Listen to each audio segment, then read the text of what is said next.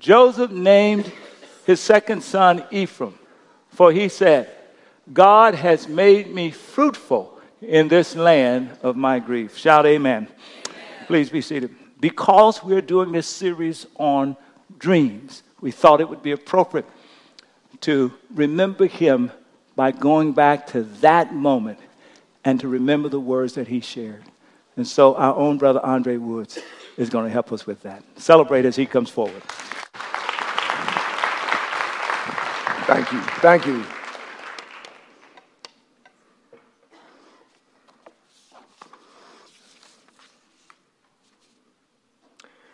Let us not wallow in the valley of despair, I say to you today, my friends. So even though we face the difficulties of today and tomorrow, I still have a dream. It is a dream deeply rooted in the American dream.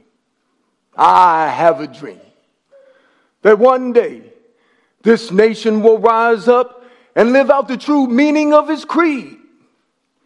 We hold these truths to be self evident that all men are created equal. I have a dream that one day on the red hills of Georgia, sons of former slaves and the sons of former slave owners will be able to sit down together at the table of brotherhood. I have a dream that one day, even the state of Mississippi, a state sweltering with the heat of injustice, sweltering with the heat of oppression, will be transformed into an oasis of freedom and justice. I have a dream that my four little children will one day live in a nation where they will not be judged by the color of their skin, but by the content of their character. Oh, I have a dream today. I have a dream that one day down in Alabama, with its vicious races, with its governor having his lips dripping with the words of interposition and nullification, one day, right there in Alabama, little black boys and black girls will be able to join hands with little white boys and white girls as sisters and brothers. I have a dream today. I have a dream that one day every valley shall be exalted, every hill and mountain shall be made low. The rough places will be made plains, and the crooked places will be made straight and the glory of the Lord shall be revealed, and all flesh shall see it together. This is our hope. This is the faith that I go back to the South with. With this faith, we will be able to hew out of the mountain of despair a stone of hope. With this faith, we will be able to transform the jangling discords of our nation into a beautiful symphony of brotherhood. With this faith, we will be able to work together, to pray together, to struggle together, to go to jail together, to stand up for freedom together, knowing that we will be free one day. And this will be the day. This will be the day when all of God's children will be able to sing with new meaning. My country, tis of thee, sweet land of liberty, of thee I sing. Land where my fathers died, land of the pilgrim's pride, from every mountainside let freedom ring. And if America is to be a great nation, this must become true. So let freedom ring from the prodigious hilltops of New Hampshire. Let freedom ring from the mighty mountains of New York. Let freedom ring from the heightening Alleghanies of Pennsylvania. Let freedom ring from the snow capped Rockies of Colorado. Let freedom ring from the curvaceous slopes of California. Oh, but not only that. Let freedom ring from Stone Mountain of Georgia. Let freedom ring from Lookout Mountain of Tennessee. Let freedom ring from every hill and molehill of Mississippi, from every mountainside, let freedom ring. And when this happens, and when we allow freedom to ring, when we let it ring from every village and every hamlet, from every state and every city, we will be able to speed up that day when all of God's children black men and white men, Jews and Gentiles, Protestants and Catholics will be able to join hands and sing in the words of that old Negro spiritual free at last, free at last. Thank God Almighty, we are free at last.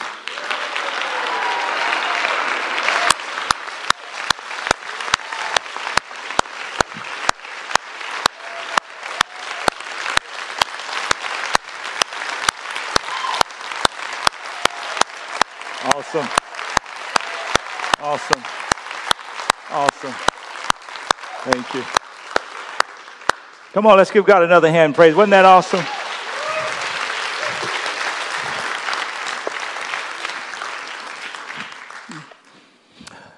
Praise God. That's amazing.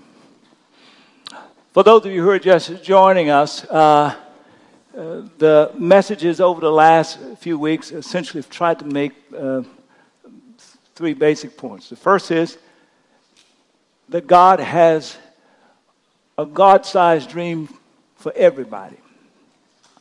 Dream like that for everybody. Second is that when God gives us that dream, that it will always require God's participation and our participation, and it always moves towards the needs of others. And if you've missed those uh, messages, I encourage you to go back to our website and pick those messages up. Uh, today, I want to focus on the journey of a big dream. Everybody shout, journey. Uh, as a matter of fact, I, my concern and what I'm trying to deal with in this message is that God gives us all dreams. And some of us might uh, discern the dream, start off pursuing the dream, but because we are unfamiliar with the journey of pursuing a big dream, when we run into some major obstacles, we give up. But God doesn't want us to give up when we're pursuing His dream. So I want to back into it this way. I want to essentially talk a little bit about Dr. King, and I want to talk about Moses. Uh, you who are familiar with the story of Joseph know that at the end of that story, his father and family came to Egypt. His father was named Jacob. Jacob's name was turned, changed to Israel. And the people of Israel remained in Egypt. And Exodus opens up by saying that there came a Pharaoh who knew not Joseph. And the people of Israel ended up being in slavery for four generations. And God would raise up Moses at 80 years old. Everybody say 80. And overtake him once again with a dream to deliver the people. Now, um, most of you may not know that when I was in undergraduate school, I majored, double majored in philosophy and history. And uh, I spent a number of my years uh, in school drawn to, inspired by, and studying everything I could get my hand on as relates to Dr. Martin Luther King Jr. And I was blessed because at Grambling State University, there was a fellow there by the name of Mr. Robert Williams, who was the head of our music department, but he had also been a dear friend of Dr. King. He had been his uh, bodyguard and driver, and they were very close. And, and Mr. Williams would invite me over to his home, and we he shared stories with me, and I got to see some of the uh, wonderful mementos that he had.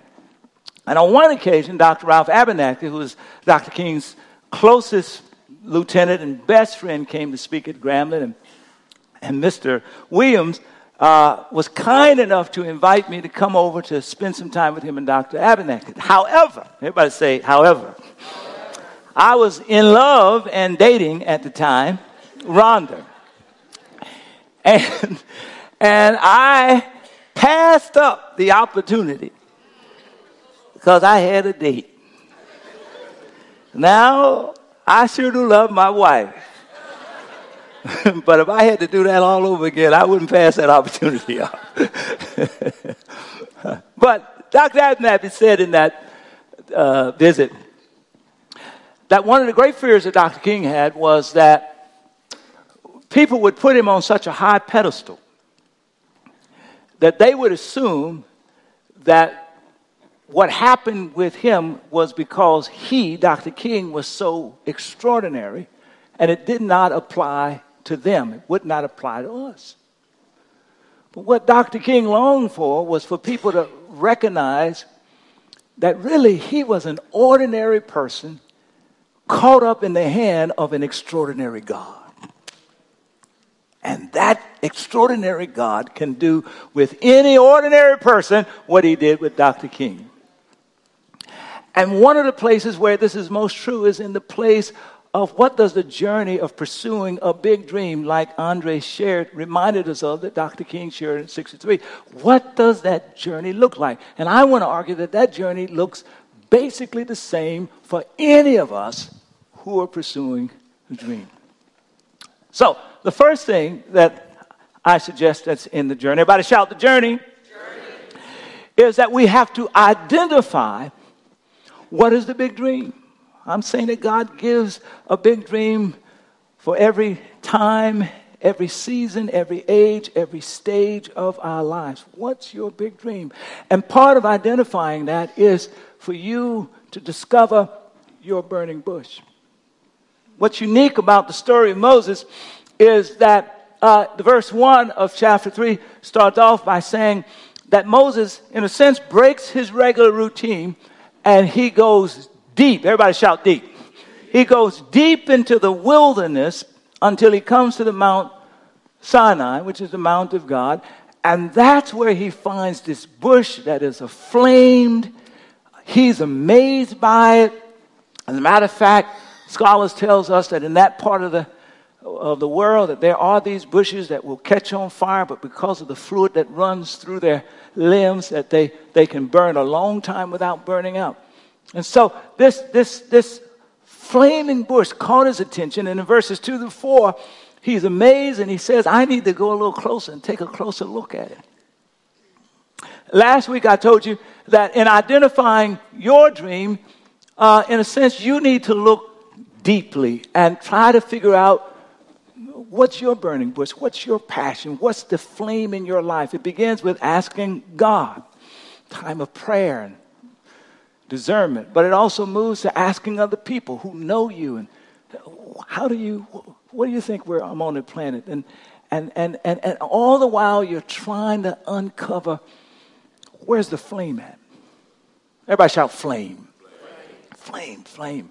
Uh, perhaps you might want to go back to your childhood and think about some of those childhood dreams that you ultimately walked away from. That maybe when you were a child, you were dreaming of being a police officer or a president or or an electrician, a plumber, a teacher, a principal, or whatever the case might be. Don't just think of the job description, but try to get behind the job description, description and ask the question what, what was the flame there?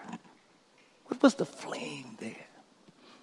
It requires us to do some deep work sometime to discern the dream. Now, what's fascinating about Dr. King's life uh, is that I think that the flame began to burn around uh, issues of racial justice when he was about five or six years old. He, he tells this story, and actually, Coretta also chronicles this story in her book about him. That he had a, a, a really good friend who was a white boy lived close to him, and they played together every day until he was about five or six or seven years old, which placed it around 1934, 1935.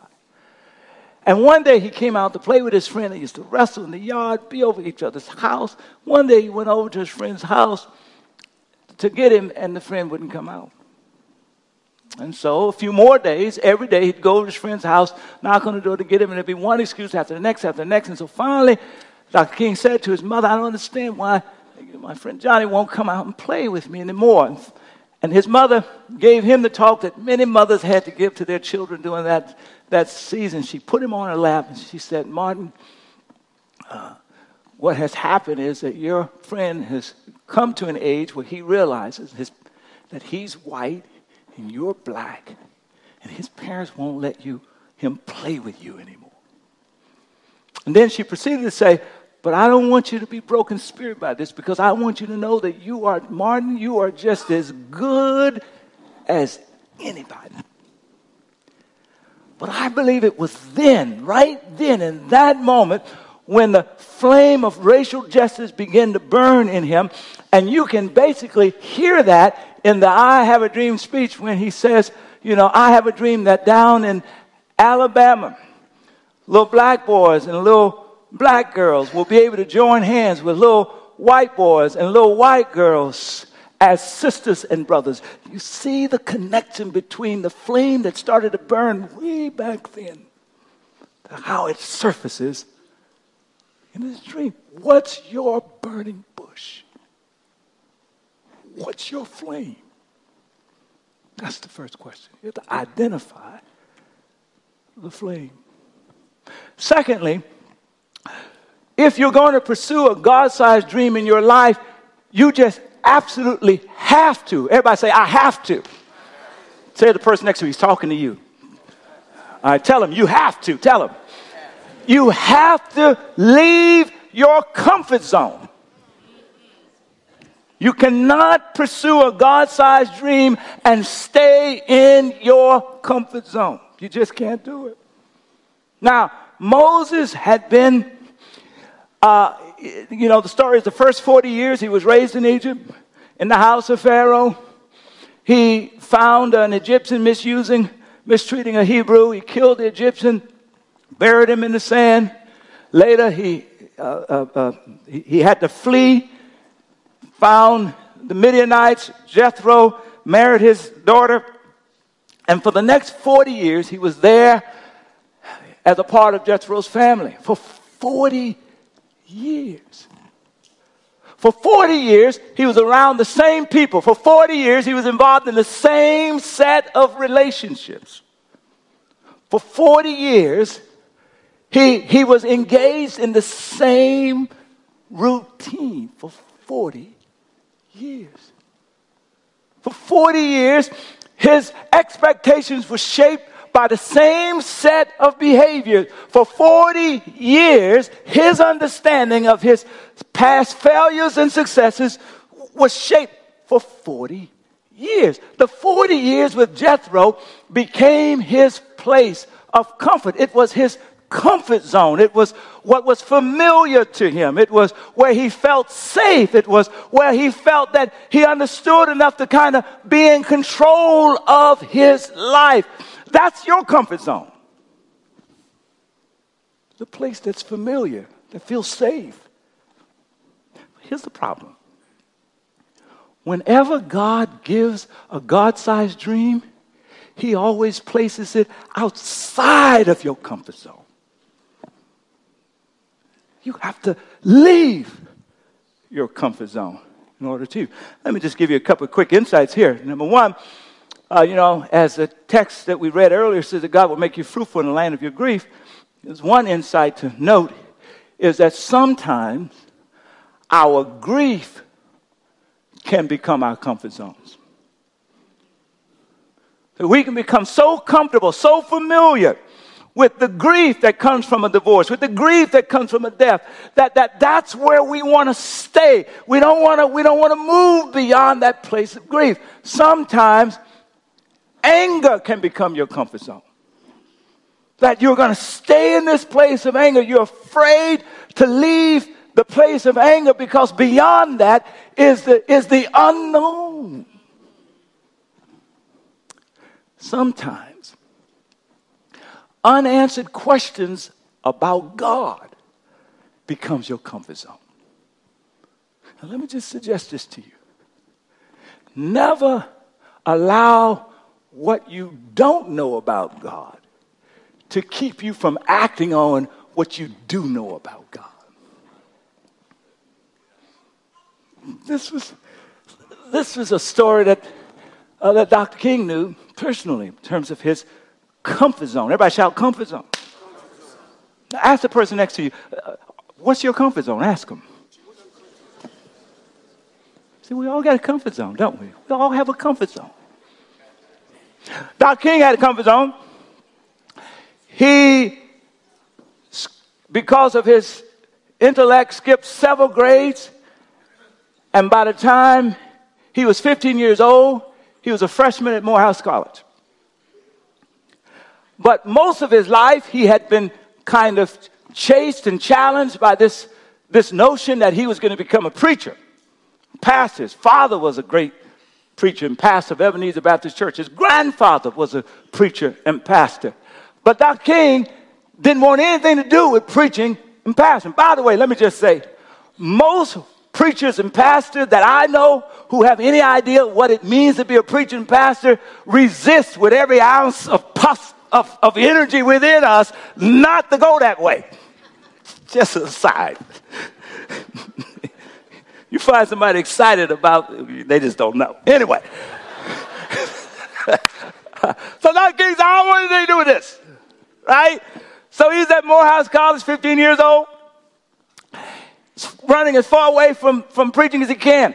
So he's known for, some of you may recognize this term, he's known for the zoot suits that he used to wear. Every day, had a different suit for each, each day. Uh, he was known for the partying that he did. He was known for all the girlfriends that he had. And in the midst of all that, he had a C plus average. Barely as to be expected. Dr. King's part of why he said he was running, he didn't want to be preaching, was because in his estimation, uh, the preaching that he encountered in the, in the Baptist church that he grew up in, well, he, he called it high emotion with no intellectual substance. And he said that that had to be his. Here's what he meant. He meant that the preachers of his day was focused on how to make people shout in the pews. All right. Now, if Dr. King was here, I'd challenge him a little bit with that. Because let's be cautious before we minimize the value of some things. So, if you were African American, you lived in that day. I mean, you couldn't look a white person in the eye. If you were passing them on the street, you had to close your duck your head and get off the way. You had to go to a black only uh, water fountain, bathroom, school. You went to a restaurant, you had to go around the back to get your food. You had to sit in the back of the bus.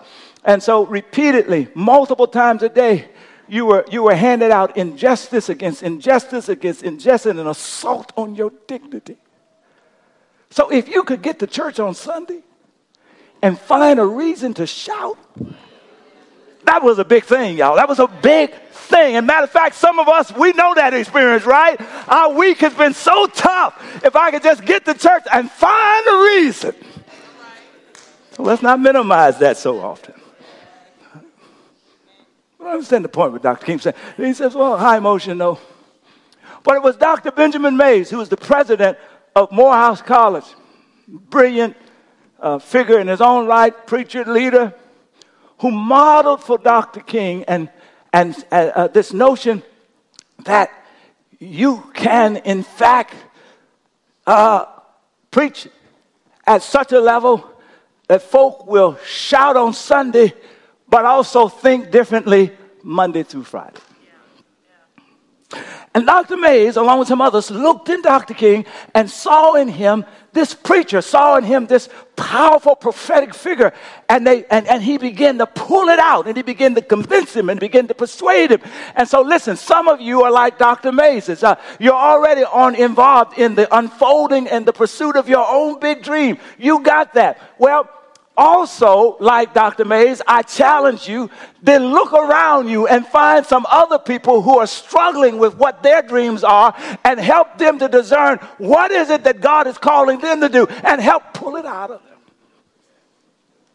There's a role for each of us to play.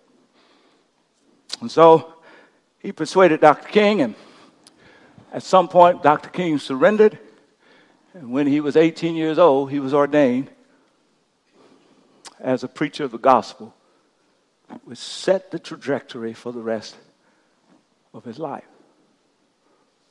But he had to break his comfort zone, push beyond his unanswered questions so that God could use him.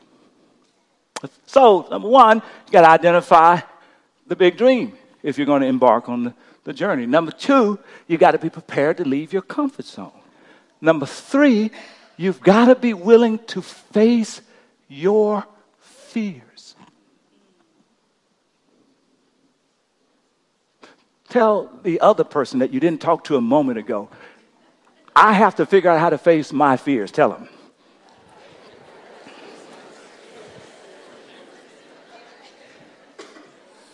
if you're not willing to face your fears, you can't pursue the dream. Now, we see this notion of fear in Moses' story, right? Because in chapter 3, verse 10, God essentially says to Moses, speaks to him out of the burning bush. You know, once you find the flame, you can sense, hear God's call on your life, right? And God speaks to Moses, and, and he essentially says to Moses at the end of verse 10, he says, Look, I, I've chosen you. I want you to go. And I want you to uh uh, uh, uh, uh, go before Pharaoh, and I want you to lead the people of Israel out of Egypt. And Moses' first response, a couple of verses later, uh, is, is essentially this Who am I to appear before Pharaoh? Who am I to lead the people? Everybody say, Who am I? that, that, that statement reveals that the struggle of fear within Moses had a lot to do with this feeling of, of being unworthy. Unworthy of the dream that God had overtaken him with. And, you know, I'm sure that Moses was thinking about 40 years ago, he killed that guy, buried him in the sand, left the fugitive. And, and, and this notion like, like he's unworthy to go back and stand before Pharaoh. Not unlike many of us, right? We've all done some things that we regret we, some of us have been a part of initiating some pretty tragic chapters in our lives. All of us have done some things that uh, when we look back, we just say, man, I was just crazy, right? We all been there. But some of us are holding on and we forget the good news of the gospel that is in First John chapter uh, uh, 1 7 when, when, when he says, if you confess your sins, Jesus is faithful and just to forgive you and cleanse you of all. Everybody say all. How much is all? It's all, y'all. And you are allowing something from 10 years ago, or five years ago, or, or, or, or, 20 years ago to undermine God's call in your life now. Don't do that. The second expression of fear in Moses' life comes uh, when Moses, in chapter 4, verse 10, uh, so, you, you, you, this ought to be familiar to some of us. Moses is finding excuse after excuse after excuse. You read chapter 3 and 4. He just keep coming up with excuses. And basically what he's saying is, God, you, you just got the wrong person. Like, God, I know you, God, but you missed it on this one. God, I think you know everything, but obviously you do not know me. So he says in chapter 4, verse 10, he says, Look, God, I, don't talk well. You know, I, I, I mingle my words. I, I, I've never been able to talk well as though God didn't know. this, is, this is Moses' way of saying, his, the manifestation of the fear that says, I'm not able, I'm not equipped. I don't have what it takes. The first fear is I'm not good enough. The second fear is I just don't have what it takes. I'm too old. I don't have what it takes. I don't have the eloquence. I don't have what it takes. I don't have what it takes.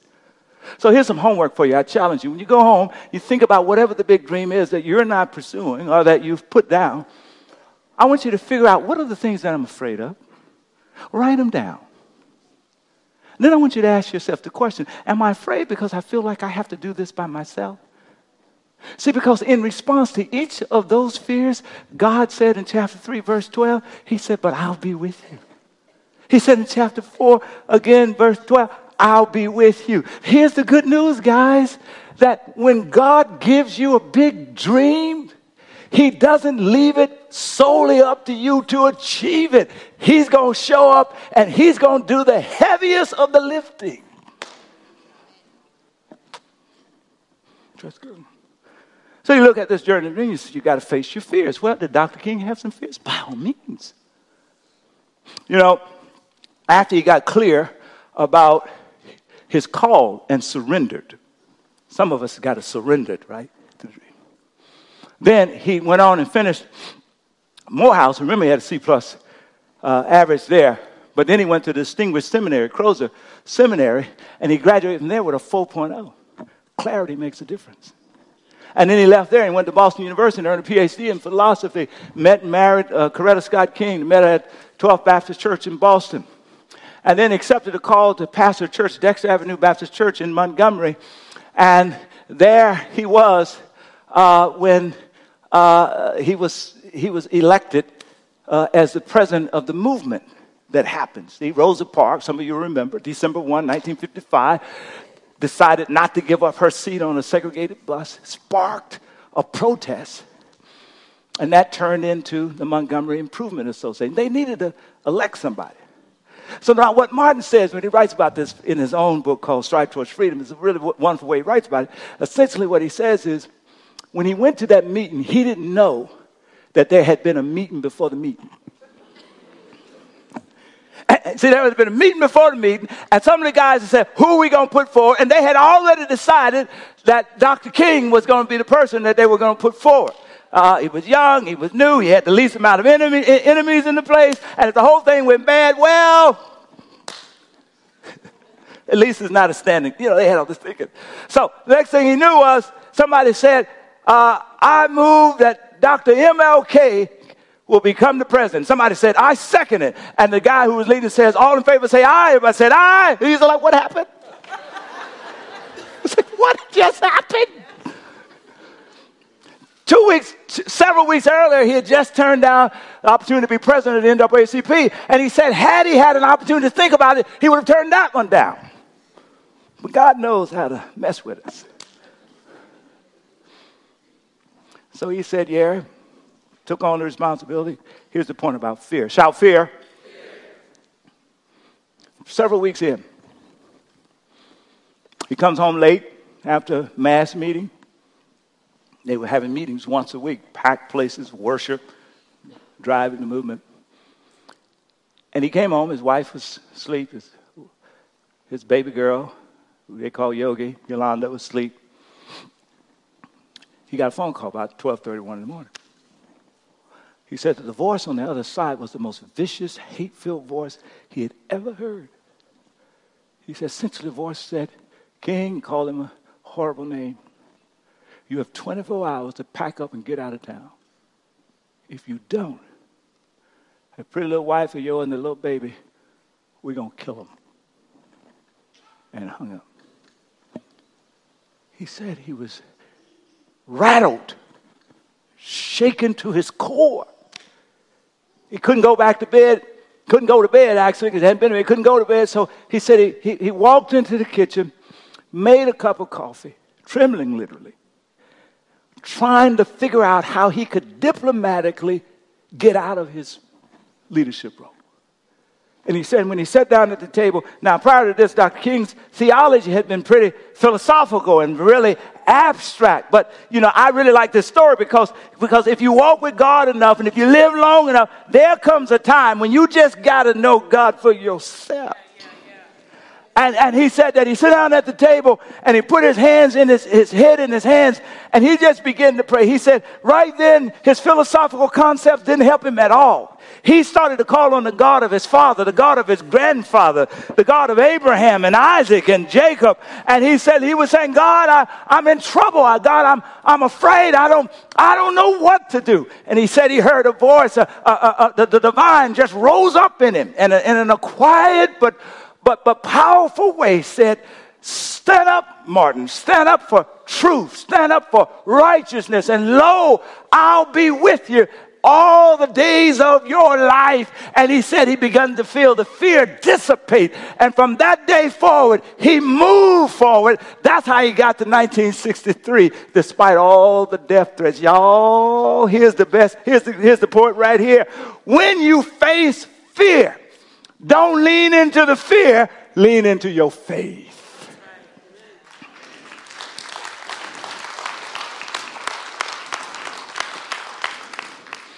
So here's a misconception. Let me give you a couple misconceptions. Here's the first misconception.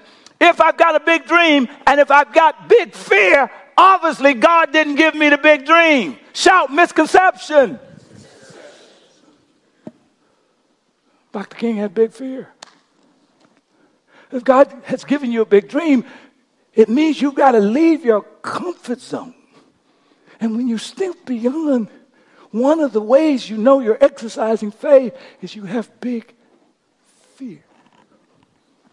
Big fear.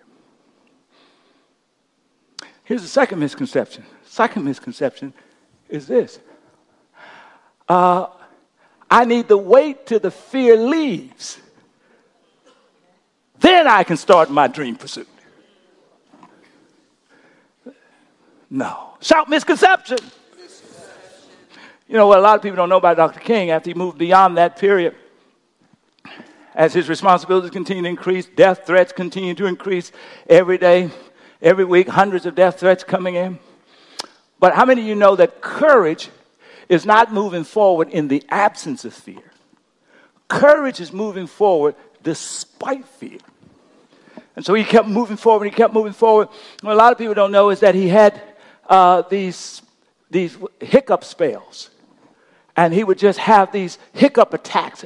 And they would last for 20 25 minutes or 30 minutes. They would be violent. They would be just horrendous. And ultimately the doctor diagnosed and said that th- those, those hiccup attacks was coming from, from his, his suppressing his fear in order to move forward.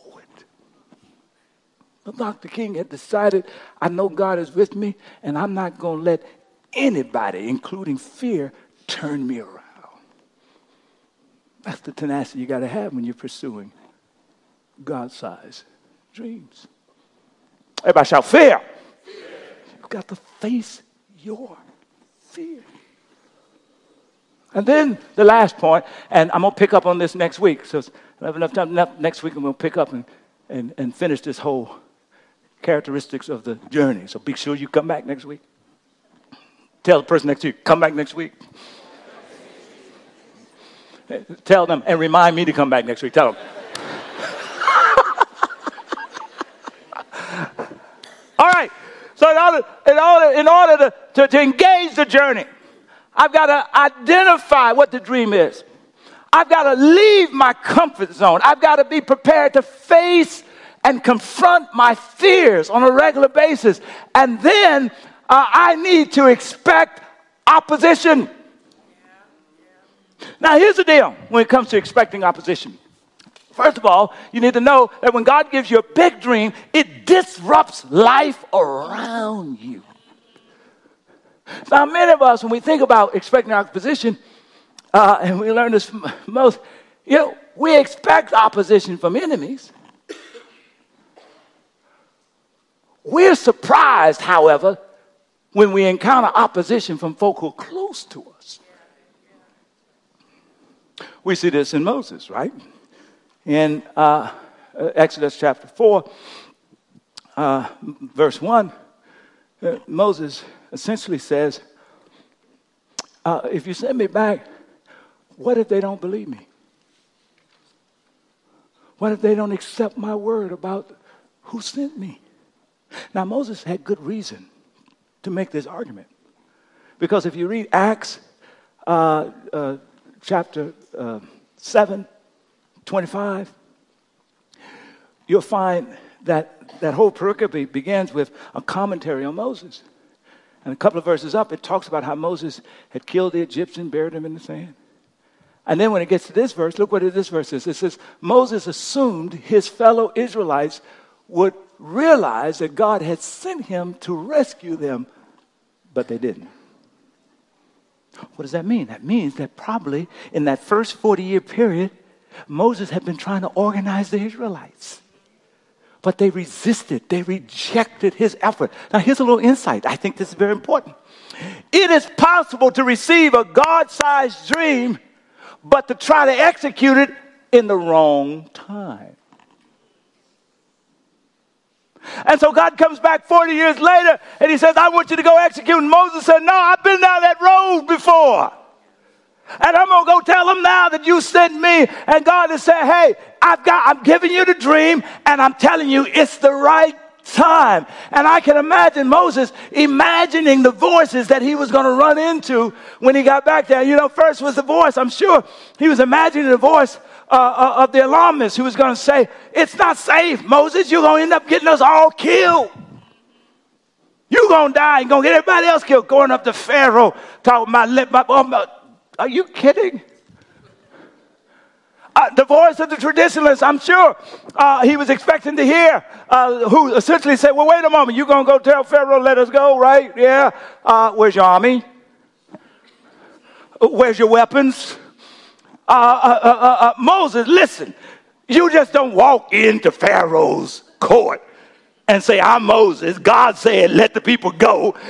Do you know he's the most powerful man? Look, we've been at this for four generations telling you that's not going to work. That's not how we do it around here. Or it can't work. Or I'm not going to let you go. Do that. Which one of those voices are you hearing? You're you hearing the voice? It's not safe. It's not done this way. It can't be done. Sometimes they come from within us. Now you have to balance that against other voices that are really real points of accountability. And so I, I want to raise that, make sure that you think about that. But, but, but the, the basic point I'm trying to make today is that when you're pursuing a, a, a really a God-sized dream, don't be surprised when people who are close to you oppose you. Kind of part of the journey. Well, Dr. King understood this very well, right? Because when he got ready to accept the call to go to Dexter uh, Avenue Baptist Church, his father confronted him and opposed him and said, Don't go to that church. Don't take that church. That church is a, is a, is, eats up preachers. Don't go there. But he pushed past and went anyway. And had he listened to his father, he wouldn't have been at Dexter Avenue when that meeting took place. He wouldn't have been in a position for them to elect him as president. He wouldn't have been in a position for the trajectory that would raise him from Montgomery to Washington, D.C., so that the world could hear about a dream that he had. He would have missed it.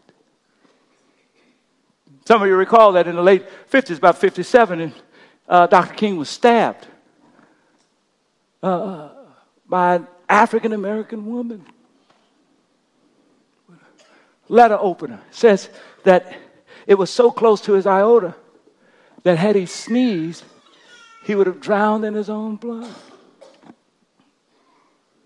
Some of you may not recall that in about 1963, when Birmingham, that uh, the clergy in Birmingham released a public letter, the leading clergy, saying that Dr. King was wrong for being there, that his theology and practices was wrong. These are his, this is clergy people.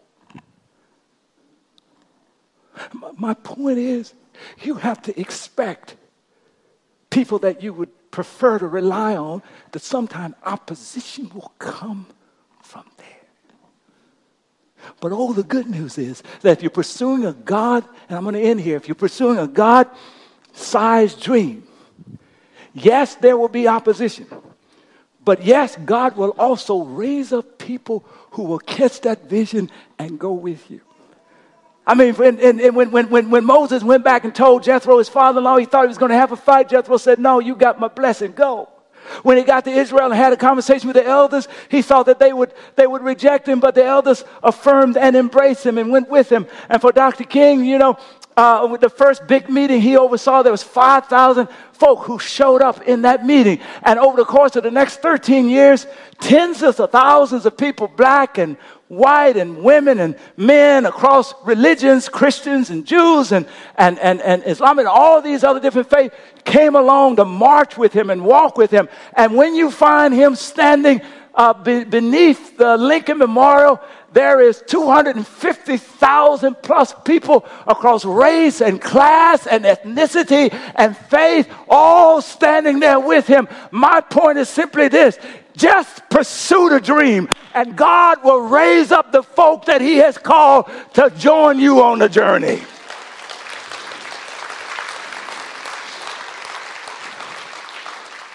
All right, let me let me let me let me let me end it here. I'm, I'm in my classic preaching mode now, just two or three closing points, right? but I promise that we'll close after this. Everybody say, everybody say, everybody say, God moment. God moment, God moment. You know, at, there comes a point where it doesn't matter how brilliant you are, it doesn't matter how many resources you have, that if you are pursuing a God given dream, there comes a moment, there comes a time when you need a God moment. A God moment is when God overtakes the experience. And God does something that only God can do. Most people may not realize that when Dr. King got to the part that Andre shared with us today, that wasn't written in the script. It didn't exist there. Matter of fact, you watch him on the screen, he looks up, he doesn't look down because it was not in. They had prepared the speech all night, him and the team. That wasn't there. What was there, some of the most memorable stuff that we don't remember as much. I mean, uh, you know, it was what was in the speech was that Dr. King said that, uh, that the founders of this country had presented the Negro people, they didn't call African American, they called Negro people, with a bad check. What was there was him saying, but we refuse to believe that the, the, the, the vault of justice is bankrupt. But we don't talk a lot about that, but that was there. What was there was Dr. King says we must not let our creative protest degenerate into violence. But again and again, we must rise to the majestic help, uh, majestic heights of meeting soul, uh, of meeting physical force with soul force. That was there. We don't talk. We don't quite remember that. Uh, what was there was he says that the American Negro would never be satisfied as long as the Negro in Mississippi could not vote and the Negro in New York felt that he had nothing for which to vote. Sound like some of us today, but we don't quite remember that. But what we remember wasn't even in the speech. Why? Because when he got to that part, the power of God came upon him. Y'all ain't listening. And the power of God began to stir his imagination. And he reached back and pulled something that he'd been working on for several uh, uh speeches earlier. And he began to share with America a dream that he had had. That's a God moment. And when we look at this congregation so many years later, and we hear him say in that dream speech part that wasn't there, that I dream of the day when the sons of former slaves and the sons of former slave owners can sit together at the table of brotherhood. He couldn't really quite imagine where we're sitting here today, black and white and Asian, Latino, Republican and Democrat. Come on now. Good God. He's pulled us all into this dream thing, y'all. God is a good God.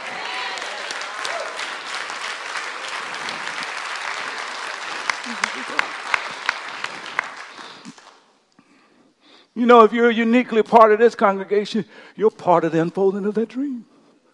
And it's hard work to be a part of. It's hard to, to, to, show up on Sunday and sit with people who are not quite, who are not like you. It's hard to show up in a small group and open up your heart and begin to share with people who are different from you. And yet, that was the dream that God put in his heart. That is the dream that God is unfolding. That is a dream that we are helping to deliver.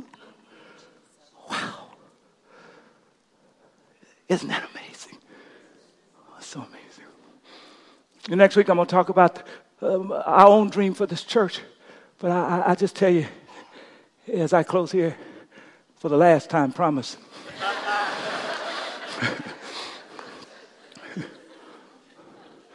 you know, we've, we dreamt of this remarkable church reaching tens of thousands of people. And what we learn as we think about the journey of a dream, that any God sized dream, it's not an easy dream. You run up against obstacles, you run up against difficulty. But I'm reminded today that greater is He that is in us than He that is in the world. I'm reminded today that God has made us conquerors in Jesus Christ. I'm reminded today that if God starts a dream, He'll finish a dream. Say amen. I'm finished. come on, guys. Come on, ladies. Yeah, come on, come on. Let's sing. Let's leave here. Uh, here's your connection card. I want you to look at the next steps on the front. I hope you say yes to Jesus and all those next steps. But then I want you to look under the response to the message. And under the response to the message, uh, you know, thinking about what I've said, thinking about the dream, uh, that God has put in you and the journey that's potentially in front of you. I hope you're prepared to write this, drop the, put it on the screen. I hope you, I hope you can find the faith and the courage to simply write these words. You know, you God, I, I, I'm a, I'm a, I get it. I'm a little, I'm, I'm a lot afraid, uh, but I, I, I, I want the journey. And so if that's you, you simply write, God, I'm ready. Let's go.